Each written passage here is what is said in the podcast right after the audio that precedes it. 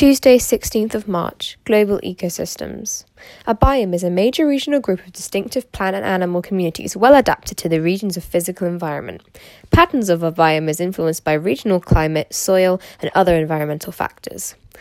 There are biomes such as tropical rainforest, desert, polar, deciduous and coniferous forests, temperate grassland, Mediterranean, tropical savanna, uh, tropical grassland, also savanna, tundra.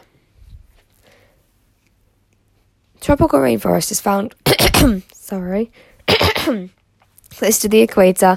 The desert is roughly 30 degrees north and south of the equator. Polar is found in the Arctic and Antarctic, and deciduous and coniferous forests are found roughly 50 to 60 degrees north of the equator. Temperate grassland is roughly 30 to 40 degrees north and south of the equator, inland away from coasts with hot summers and cold winters. The Mediterranean is roughly 40 to 45 degrees north of the equator, also isolated locations south of the equator, such as South Africa, Western Australia. Tropical grassland is between 30 and 15 degrees north and south of the equator. Tundra is from the Arctic Circle to about 60 to 70 degrees north, examples Canada, Northern Europe. There are only very small areas of tundra in the southern hemisphere due to the lack of land at these latitudes.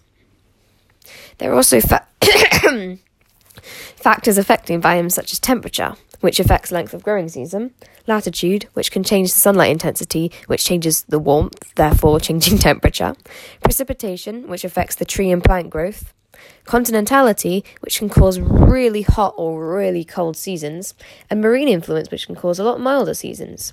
Altitude can affect temperature, which also leads back to affecting plant growth.